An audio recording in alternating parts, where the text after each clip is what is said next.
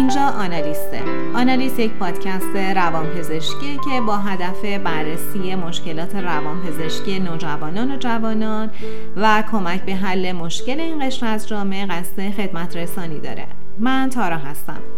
آنالیز قصد داره درد و رنجایی که به شکل خاموش در جامعه پخش شدن رو زیر نظر یک روانپزشک مجرب واکاوی کنه و با تحلیل اونها راه های مناسبی رو جهت بهبود وضعیت موجود به جامعه ارائه بده. در صورتی که آزردگی خاطری دارید که دوست دارید در پادکست مطرح بشه یا احساس می‌کنید نیاز به درمان دارید از طریق راه های ارتباطی که خدمتتون خواهم گفت با ما در ارتباط باشید. آنالیز با حفظ محرمانگی در پادکست به بحث و واکاوی مشکلات شما می‌پردازه.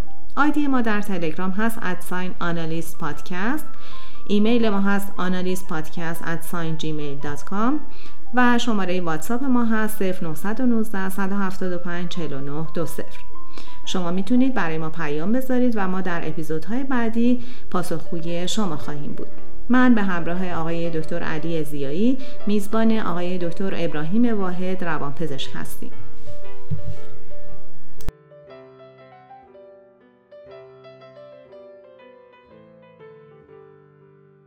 عرض سلام دارم خدمت آقای دکتر واحد با موضوع اختلال رفتاری کودک و نوجوان در خدمت آقای دکتر هستیم.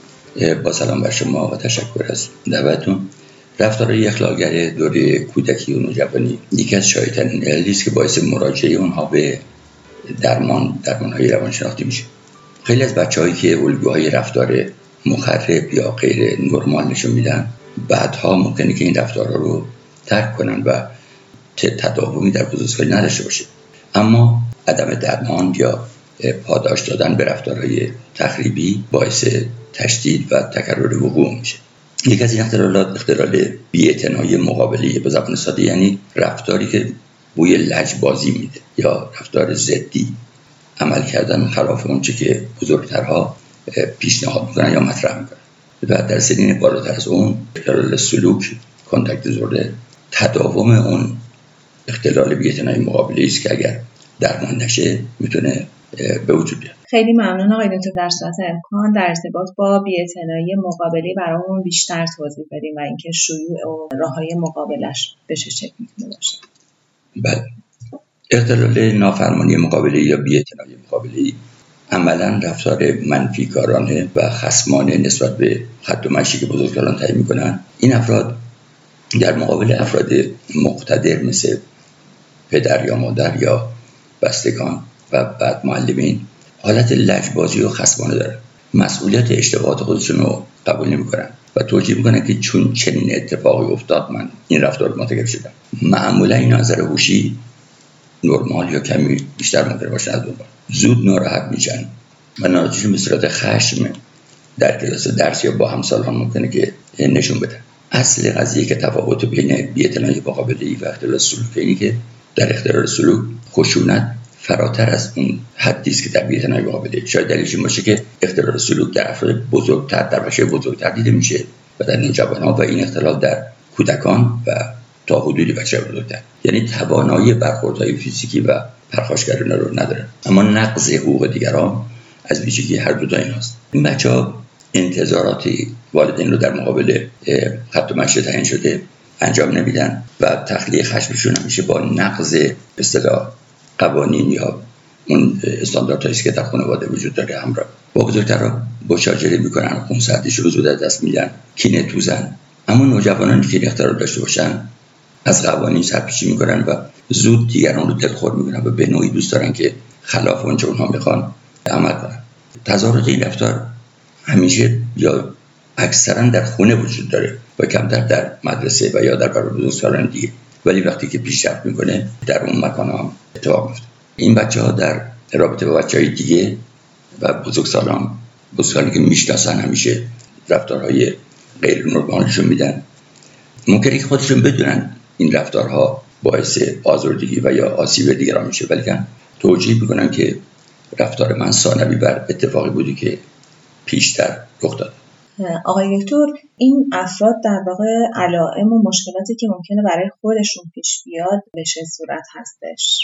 خب به این افراد از طرف همسالانشون ترد میشن و نتیجتا منزوی و تنها میشن با اینکه هوش کافی هم دارن ممکنه که نتونن توی تحصیل یا توی کار آموزش به اصطلاح موفقیتی به دست بیارن. این انزوا باعث میشه که برای جبران مواد به سمت مواد رو کنن. و سوی مسئله مواد در سنین نوجوانی در اینها شایدتر از بقیه است.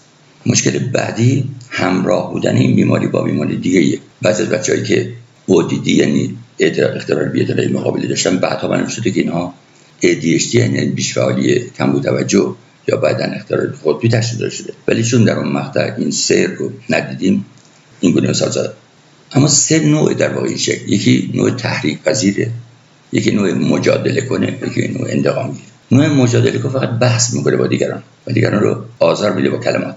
ولی نوع تحریک پذیر تا بیشتر به سمت اختلال سلوک و رفتار میره.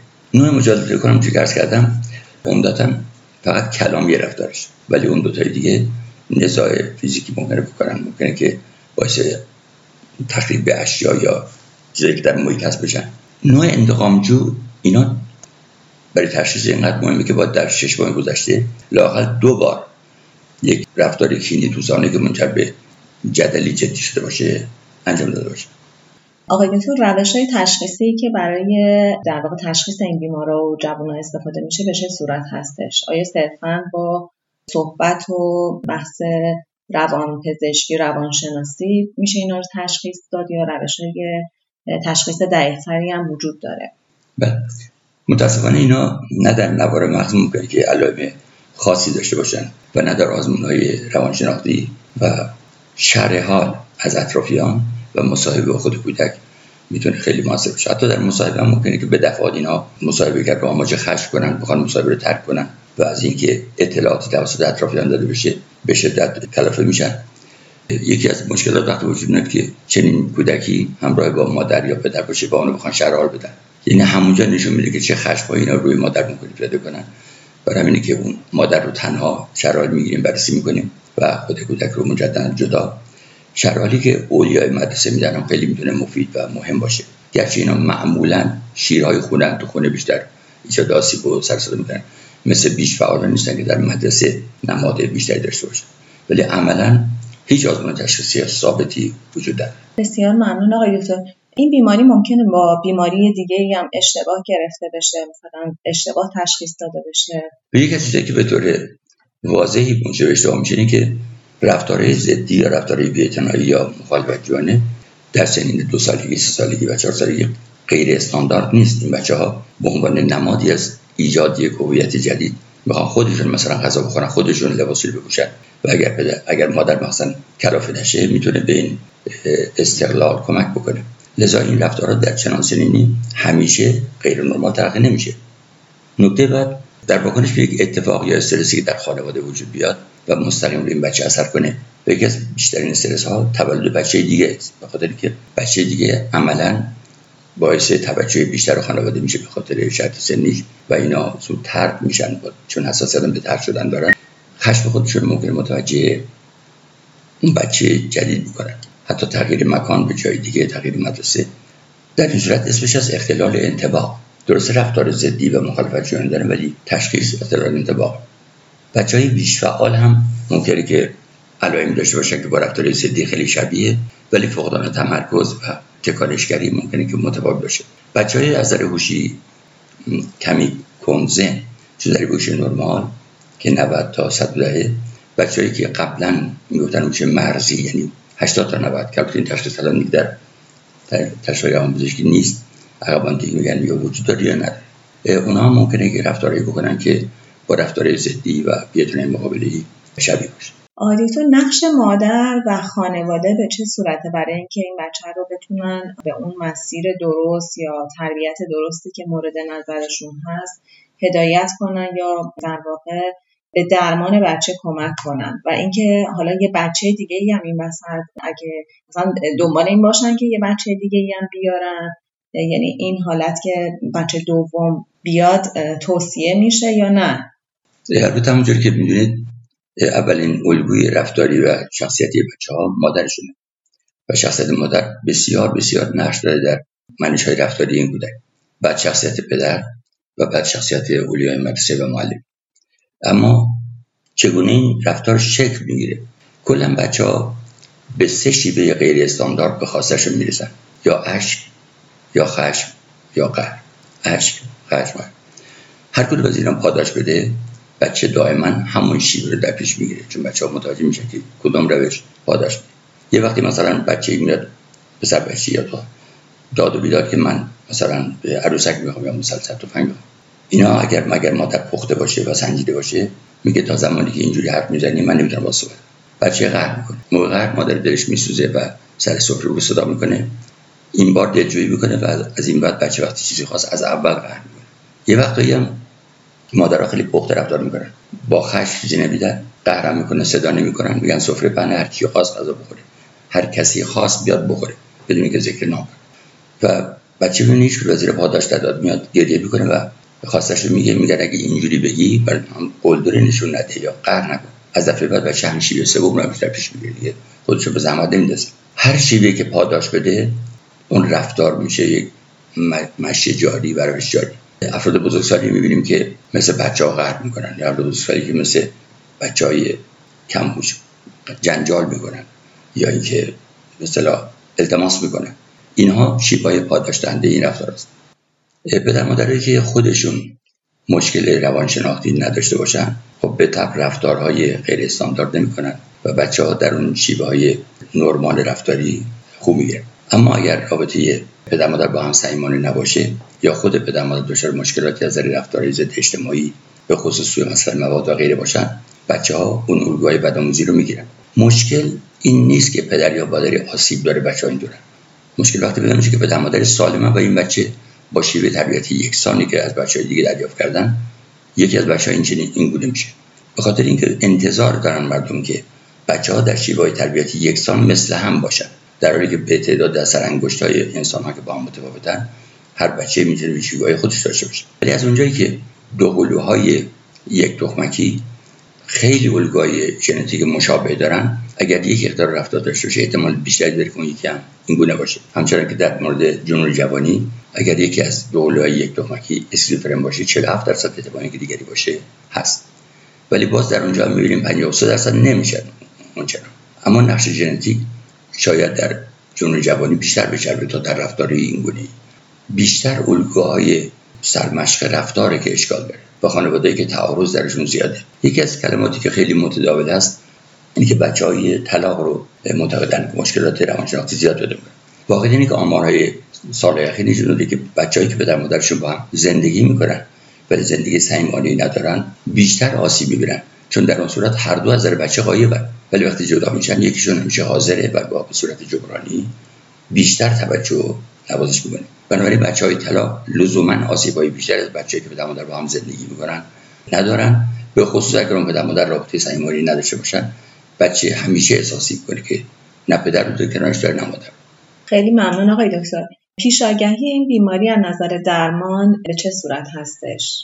بستگی داره به شدت علائمی که اون کودک داره و توانایی که داشته باشه برای به اصطلاح پاسخ دادن به خواستای والدین پدر مادری که توجه کمتری به رفتارهای مقرب می‌کنن یعنی دقیقه به دقیقه مثل با دوربین نگار لحظات رو نمی‌کنن بیشتر کمک می‌کنن وقتی که بچه رفتار نادرستی انجام میده بعضی از پدر مادرها ممکنه به صورت وسواس کنه تمام حرکات رو زیر سوال ببرن. در حالی که اگر کار کار صحیح انجام نداد در چهرش آثار تعصب یا شرمندگی دیدیم می‌گیرن باید پیگیری بکنید شاید این بهترین شیوه باشه اما پدر مادری که خودشون سالب باشن می‌تونن با روش های مناسبی رفتار خوب رو بارها و بارها جلوی دیگران بگن. ما به صورت نسخه میگیم که کار خوب رو ده ها بار بگو جلوی دیگران بگو. و کار بدش رو یک بار و در تنهایی بگو 25 درصد این بچه ها یعنی یک چهارم یا اثر چهار یکیشون کاملا خوب میشن و لزوما به اختلال روانشناختی بعدی دچار نمیشن. اما درصد بیشتری از اونها به سوی مسئله مواد اختلالات خلقی و به اصطلاح ADHD یا همون بیشفعالی کم توجه و اختلال سلوک ممکنه که مبتلا بشه. آیا تو شیوع این بیماری به چه صورت هستش؟ و نظر جنسیت در واقع جنسی شیوع بیشتر هست یا به جنسیت رفت نداره؟ رفتارهای مقابل جویانه در حد خفیف تا متوسطش بیمارگونه تلقی نمیشه و شاید در 16 تا 20 درصد بچه سن دبستانی رفتار رو ما می‌بینیم که درصد کمی از اینها می‌تونه غیر نرمال تلقی بشه. هرچند این رفتارها ممکن است سه سالگی هم نمود پیدا کنه ولی عمدتا در هشت سالگی علائم واضح خودش رو نشون میده. دو تا 16 درصد پسرها و دخترها این بیماری دارن و متاسفانه این اختلال در دخترها بیشتر تشخیص داده میشه چون انتظار نمی رفتارهای مخرب این چون آرومتر نوعا بیشتر به چشم میاد ولی در مجموع از دوازده سالگی بعد یعنی آغاز نوجوانی این رفتار کمتر شایع میشه. خیلی ممنون آقای دکتر. اگر احیانا مورد فرضی یا مراجعه کننده دارید که می‌تونید در واقع به صورت مثال مطرح کنید ممنون میشم یه وقت یه بچه مثلا 8 ساله رو برای اینکه چرا تحریک پذیری داره یا منفی کاری داره و رفتاری نافرمانی داره مادرش ممکنه که ارجاع بده. قشقره های جدی که اینجور بچه ها انجام میدن فراوان طولانی مدت نه اینکه یک رفتار یک بار و بدون تکرر او میگن این بچه کار خودش انجام بده انگار به تو توصیه ماش توجهی نمی‌کنه.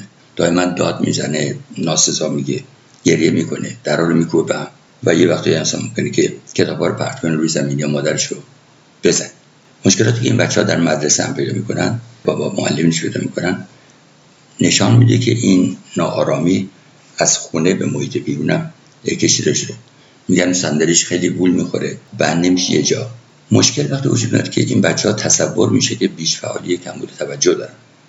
در حالی که وقتی که دقت بیشتری می‌کنید می‌بینید که این مادرها به جای تایید و تعریف از رفتارهای مناسب که اونا رو وظیفه بچه میدارن رفتارهای مخرب رو بارها بارها تکرار می‌کنن و باعث میشن که این الگوی رفتاری فیکس بشه.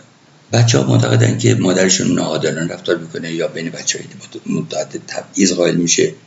و یا مادر در حالی که به راحتی خودش دروغ میگه میگه من به خاطر دروغ گفتم تنبیه می‌کنه. این تبعات باعث میشه که مادرها بدانن این بچه مشکلی داره.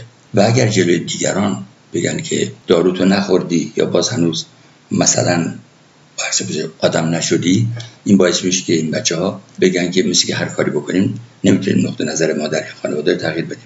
بنابراین احساس گناه درباره رفتار مخربشون نمی‌کنن ولی پدر مادری که همکاری مناسبی با درمانگر داشته باشن می‌تونن به بهبود حال اینها کمک شایسته خیلی ممنون آقای دکتر از حضورتون در این برنامه. انشالله در اپیزود بعد در زمینه اختلال سلوک در خدمتتون خواهیم بود. خدا نگهدار. تشکر. خدا نگهدار.